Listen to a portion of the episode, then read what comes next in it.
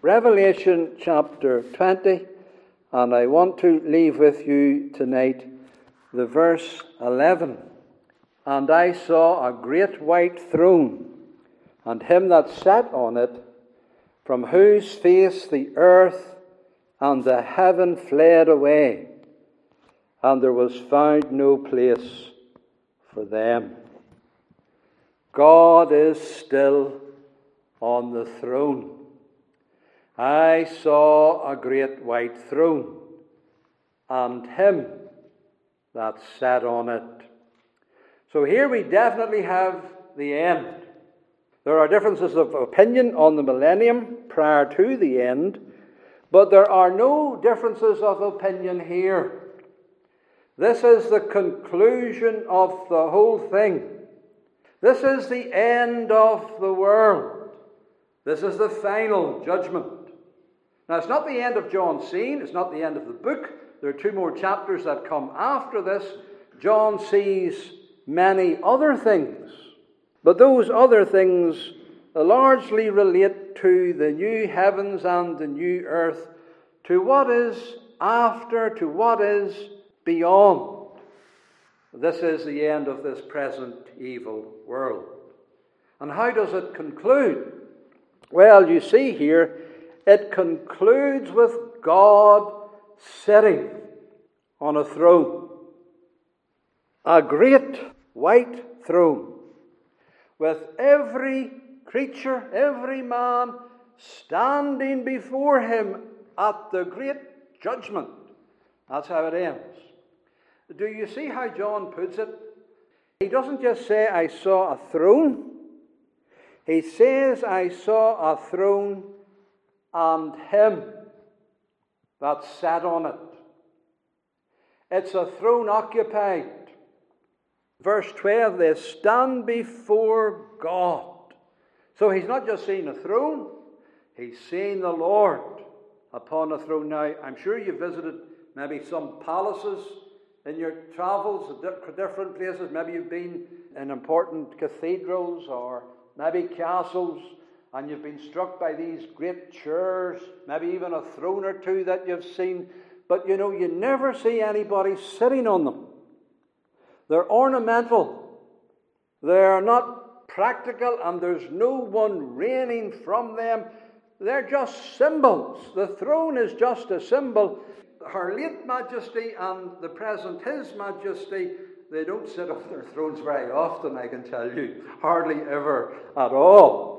Uh, John didn't see a throne, a symbol merely. He is seeing its occupant and him that sat upon it and his face. He sees his face, his awesome face. This is the last thing that ends the world the face of God sitting on his throne. Now, of course, as I said, this is the Lord God, only he is able to occupy this throne. He has not been ever removed from it. That's what really John's saying. You never read in the, in the book of Revelation of an empty throne in heaven. There's always occupied the throne. God's always busy. God's always in business.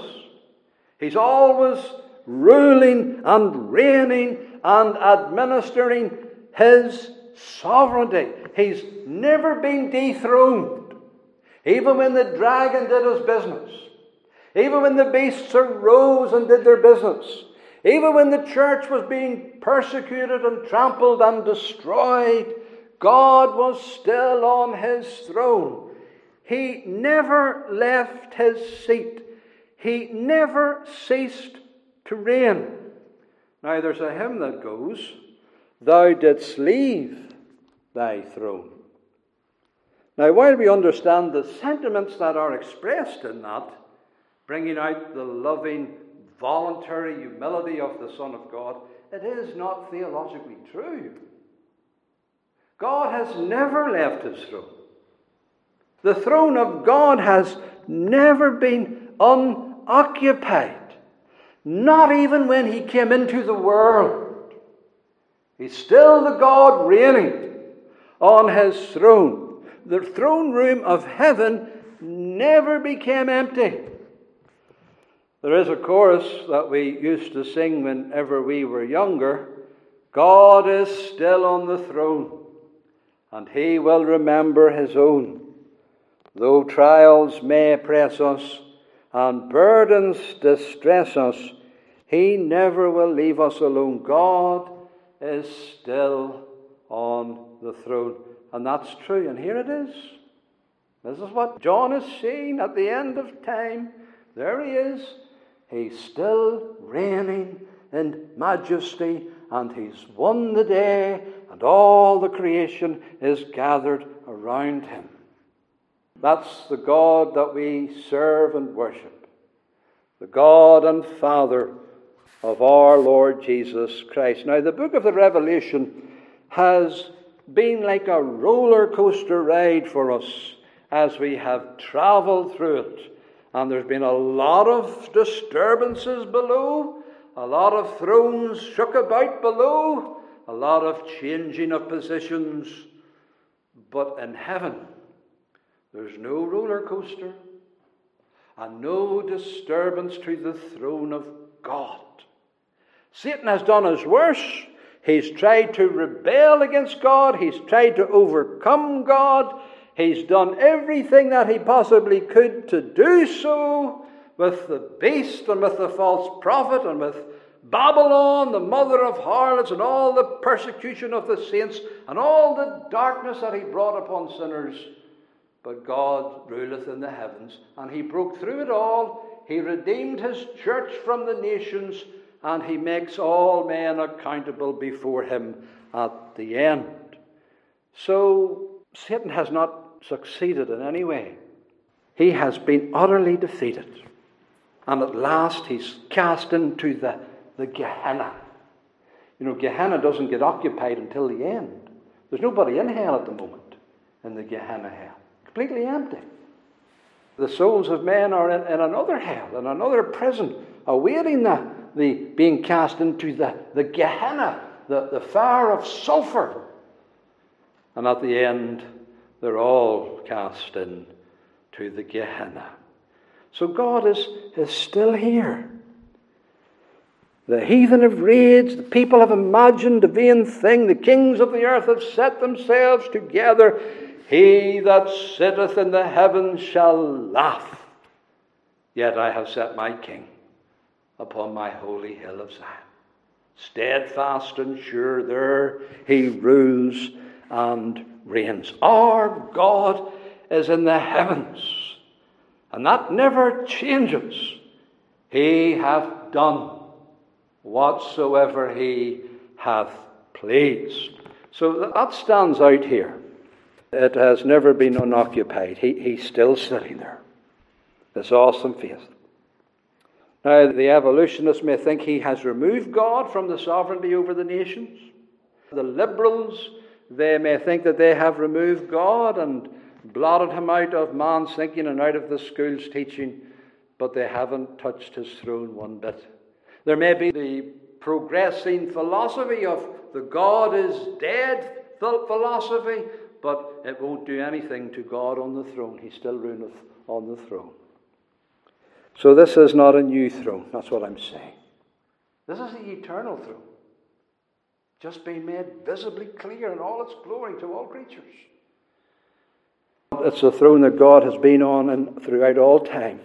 The sole throne in the universe, the only throne that matters, the throne of the King of Kings and the Lord of Lords. You'll remember the book began with this throne. Because whenever John began to write and begin to see his visions, he began to write greetings grace from God and peace from Him which is and which was and which is to come, and from the seven spirits which are before His throne. His throne. And then you remember in Revelation chapter 4, after the letters to the seven churches, uh, where does the visions begin? With God's throne, this great throne. And the Lamb comes to this throne, and all in heaven worship at this throne. It's the same throne. The throne that commenced the book is the throne that ends the book. And in fact, in the new heavens and in the new earth, you still see this throne God's throne. It ends with it as it begins with it. And it is that throne that is so often described in the Bible. Thy throne, O God, is for ever and ever. Didn't we see that in Hebrews in our studies? The scepter of thy kingdom is a right scepter. Thy throne is established of old. Thou art from everlasting. The Lord's throne is in the heavens. The Lord is in his holy temple. Now, all languages and all cultures and tongues, they know what a throne is. It's not just a chair or a seat, but it is a chair of royalty, a chair of state. And when you see one, you know it. And when you see God's throne, you will know it. And all these people that have been raised from the dead and are surrounding this throne, they now see it as they never did before. And they don't have to ask, whose throne is this? The atheist doesn't have to ask. The agnostic doesn't have to ask, whose throne is this? They all know. We see it by faith, of course, in the Word of God. We believe it. We're not waiting to the end to get a glimpse of it. Yes, we'll see it in its brightness and radiance then, but we see it now by faith, and we are assured that our God reigneth in the heavens. Christians believe in the sovereignty of God, you know. You couldn't possibly be a Christian if you didn't believe God had a throne. The book of Revelation then proves God is still on the throne. He hasn't been dethroned. Fall of Babylon, the destruction of the beast and the false prophet and of the dragon here at the end. Now you see who reigns. Now you see who's sovereign. Now Satan sees he can't dethrone this one. God has the last word. And all are said before his face. Every mouth is hushed. God is seen in his reign. And so, this is the throne that is at the end of the world and was also at the start of the world. Because, you know, this throne was also at creation. Whenever God said, Let us make man. And he exercised his sovereignty over the world and the creation of the world. And he made the earth his footstool. You see, the, the earth is his footstool. God's throne is first. And then he decided he'd make a footstool. And he chose that the earth would be his footstool. It was privileged. And he was going to reign over the earth through his man Adam. But he threw that out the window. But the great plan was to reign through his son Jesus Christ, the last Adam. It was there at the beginning. Now it's here at the end. The Lord is clothed with majesty. The Lord has clothed himself with strength. The world, he has established it, and it can't be moved. There were no creatures around it at the beginning. Let us make the world, let us make creatures, let us make man. And God made the world. And now God says at the end, let us let us judge man. And that's what we have here the eternal God, King, Creator, Redeemer, Judge. How is God positioned when John sees him? What does John wish to convey to us when he says, Him that sat on it? He sat on it. You know, if a man sits, he's relaxed. If a man sits, he's in control. If a man sits, he's not flustered and going about, you know, concerned and anxious. Sitting is the position of posture, of contentment, of rest, of ease. God has never been in a panic. Never been in a panic. Never been disturbed. Here at the end, even, he's still sat. He sits on the throne. Not running about. And we need to see that. Sometimes we get into a panic. But we need to see our Lord sitting on the throne. We get disturbed and oh, we run about at our wits' end, you know, like that. Those sailors on the boat, whenever you know in the storms, they're at their wits' end. They're like drunken men staggering about on the boat. There's no sitting there, totally disturbed. We're, we're like that. But we have to see our Lord, to whom we are joined by faith. He sits on the throne, and he, he rides the storm in the chariot of his throne. Maybe you are disturbed about things, child of God. Maybe you're disturbed about your health. Maybe you're disturbed about your family. Maybe you're disturbed about the state of the church. Maybe you're disturbed about your own heart. You're disturbed about yourself. Maybe you're disturbed about the wicked, about the world, about the way things are going.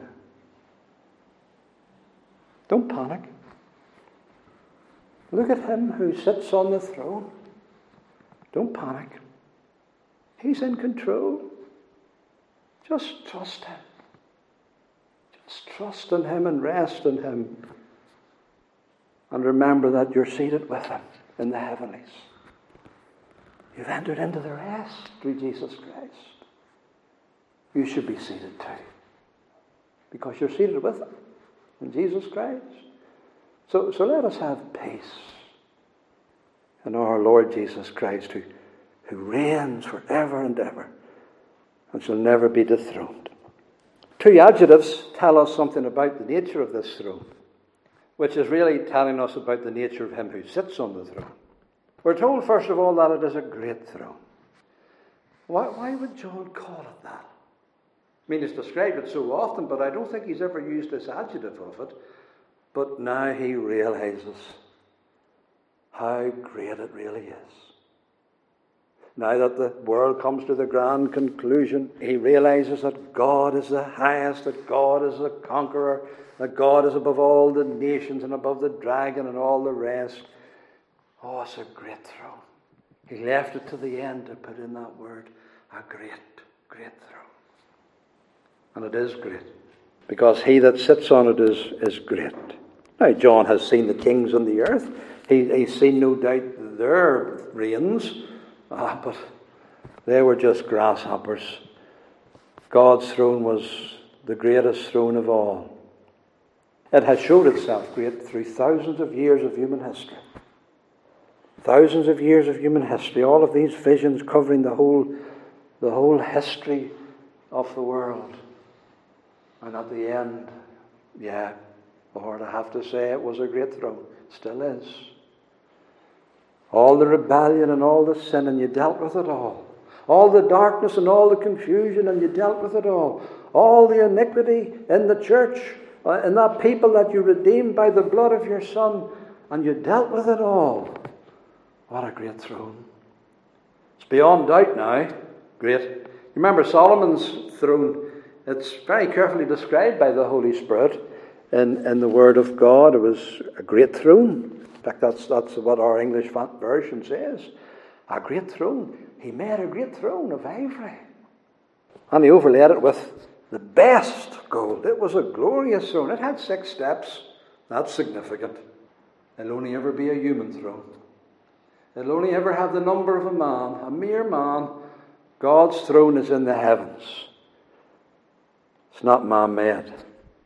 And there's nothing like it. Solomon's throne is just a picture and a type of it. The Lord hath prepared his throne in the heavens. So we, ha- we need to know that God has a great throne. N- nobody can touch this. The Lord reigneth. Let the people tremble. And so we, we have to see our God on this great throne.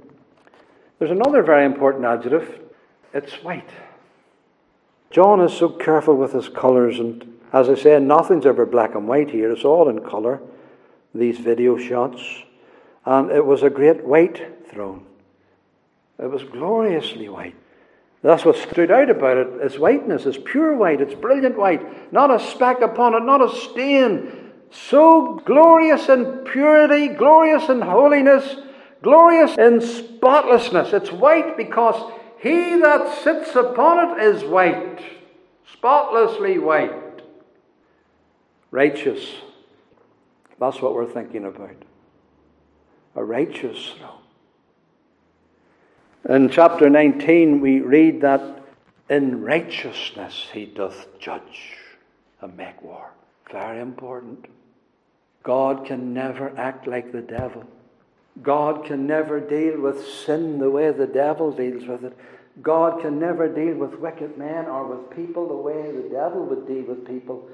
God has to deal in a way of complete righteousness and consistent with justice and mercy and grace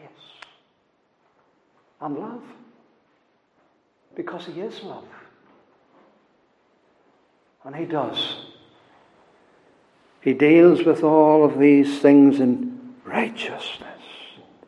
He never becomes deformed or twisted because of one action. He's never, you know, corrupted the way we are, corrupted by sinners around us in the world. We're twisted and we're deformed and we're brought through different providences, and sometimes it nearly seems to make us worse than better.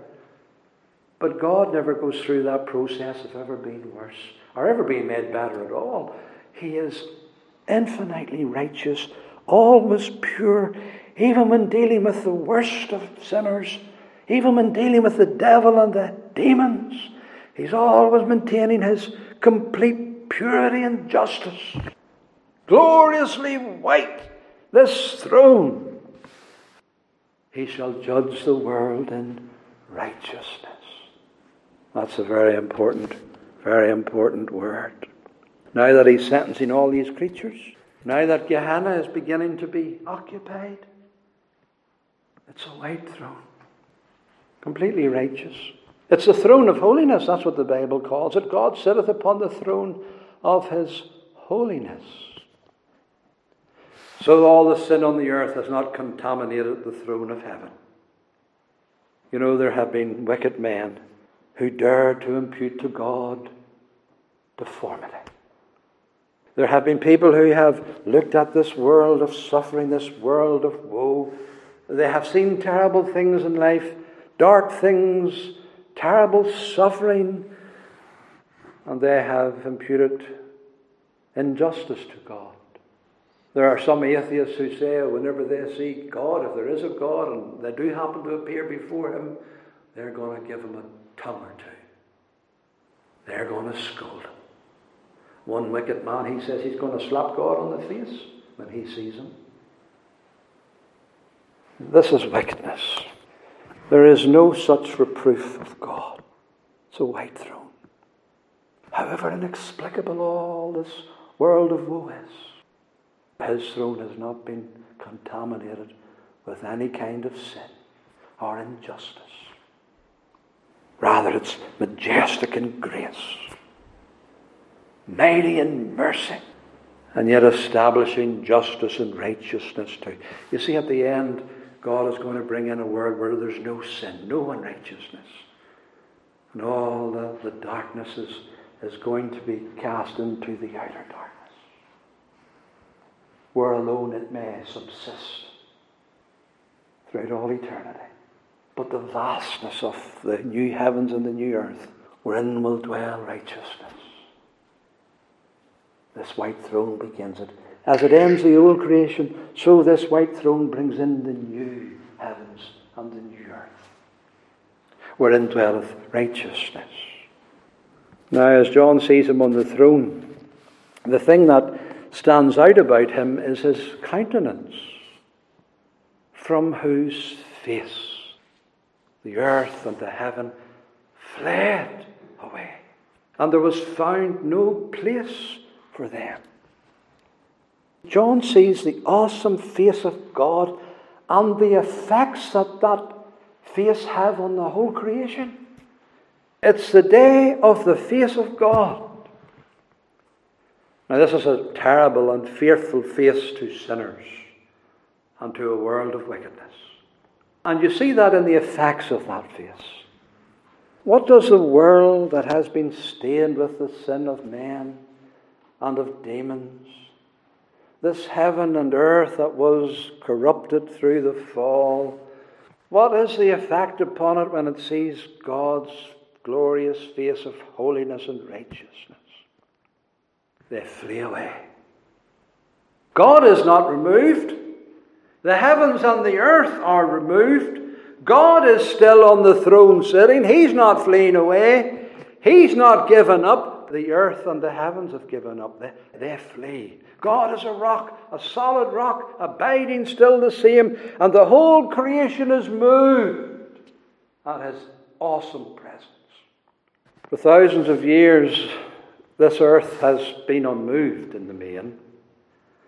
I mean, Abraham looked up to the stars, and pretty much if you go over to Israel today and look up at the same place, it's the very same stars that Abraham looked at and tried to count. The very same. Nothing has moved. Nothing has changed, or very, very, very, very little. Even in the mountains of the earth, they're, they're, they're still the same. Mount Moriah and all that. Yeah, there are a lot of buildings now upon them, a lot of changing of the fields on the surface of them. But the whole structure of the earth is, in the main, uh, for Abraham and us, just the same. Mountains seem everlasting. But when God shows his face, they flee away. Who's able to stand? Not even the heavens and the earth. The whole cosmos moves at his terrible face. It flees away. I saw a new heaven, John says in the next chapter, and a new earth. The first heaven and the first earth, they, they had fled away. They had gone. They had passed away at his face. They fled away, and there was no place found for them. They couldn't be found, and they couldn't find a place. They were gone for good. Now, if the universe does this, that isn't rational and has no soul or spirit, if the universe does this, what's going to happen to sinners? When then at last, after a life of sin, they finally come to stand before this face, where will they flee? You know, whenever it means fleeing, they're seeking safety. There's no safety from a God of justice who judges sin. It's symbolic, of course, of the terror of that day. It's just end time poetry, vision, to illustrate the terror of the end, the apocalypse, the revealing, the revealing of the face of God. The world just want to run, just want to hide, a hiding place. But notice what it says there was found no place for them. No place. No place for a frightened earth and heaven. No place for a fleeing earth and heaven. No place for sinners fleeing from the judgment to come. No place to go. No place to hide. None whatsoever. It's an infinitely holy and just face against sin, and it manifests its displeasure against sin, and this face is terrible. The face of the Lord is against them that do evil. This is not a day to appear before the face of the Lord without the forgiveness of your sins. This is not a day to appear before the face of the Lord without Christ, without justification through grace, without having obtained mercy without having been truly been born again, I will set my face against them, God says. They shall go out from one fire and into another fire, and it shall devour them. And you shall know that I am the Lord when I set my face against them. The world perishes it's burned with fire, it's cut down, they perish at the rebuke of thy countenance, thy face.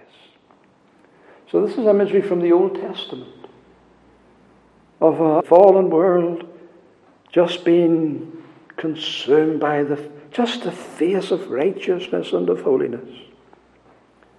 And for sinners outside of Christ, no place will be found. but you're in Christ. For you trust in the Lord Jesus. And He is a refuge in the time of trouble. He is a hiding place in the time of storm. He is the ark of salvation in the judgment floods of the world and in the fires of the, the end of the world to come. There is a, a refuge in Jesus Christ. And that is why our Lord Jesus Christ is so valuable to us, so important to us, so essential. How could we ever stand before this face without Him? Without Christ? And so we must behold the face of God only in the face of Jesus Christ. Because outside of Christ, God is a consuming fire. In Christ, we have acceptance. So keep on believing in Jesus. Keep on trusting in your Saviour. Keep on getting the forgiveness of all your sins in His atoning blood. There's one thing that does not pass away, one thing that does not flee, one thing that does not hide and does not disappear. Heaven and earth shall pass away, but my words shall not pass away. There's something in that day that's not passing away. It's the words of Jesus Christ, His promises, the promises of the gospel. Everything is fleeting, everything is flying. But there is a word that never changes, a word that is never fleeing, a word that is never ashamed and has to depart and go. No, the word of the Lord endureth forever. And this is the word which by the gospel is preached unto you. The grass withereth, the flower fadeth, but the word of our God shall endure forever. And it's the word of the gospel, the word of the promise. My covenant I will not break, nor alter the thing that has gone out of my mouth. You see, this, this one who come back, this conquering king who's returning to the earth, what does it say about him there? He that sat upon him, faithful and true. Even before it says in righteousness he doth judge, before it even says that, it says he's faithful and true. His word is faithful and true. He will keep covenant with his people. He will keep covenant mercy and promise with his saints. And so the gospel promise is firm. His name is called the Word of God. So he comes with that which will not flee away, which will not pass away. His very words, he's the Word of God who comes. And all goes before him but his word abides, for he is the word, the unchanging word. And the gospel promise is firm. And this is our hope, brethren and sisters. Because when that awesome face appears, the promise remains He that believeth on me hath everlasting life, and shall not come into condemnation not into death, not into the Gehenna. He that believeth in me hath everlasting life. The promise remains.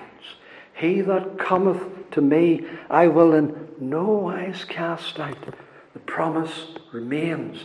This is my blood, which is shed for you for the forgiveness of all your sins. The promise remains. I give unto them eternal life they shall never perish. Not even in that day of the awesome face of God appearing. They shall never perish, neither shall any pluck them out of my hand. That remains. That doesn't fly away. He that believeth on me shall not be ashamed. You know, when you're ashamed, you want to run away. You want to join the heavens and the earth here and just fly away, and there'll be no place found for you if you do. But we'll not have to be ashamed. He that believeth on me, Jesus said, shall never be ashamed. So keep on believing in the Lord Jesus.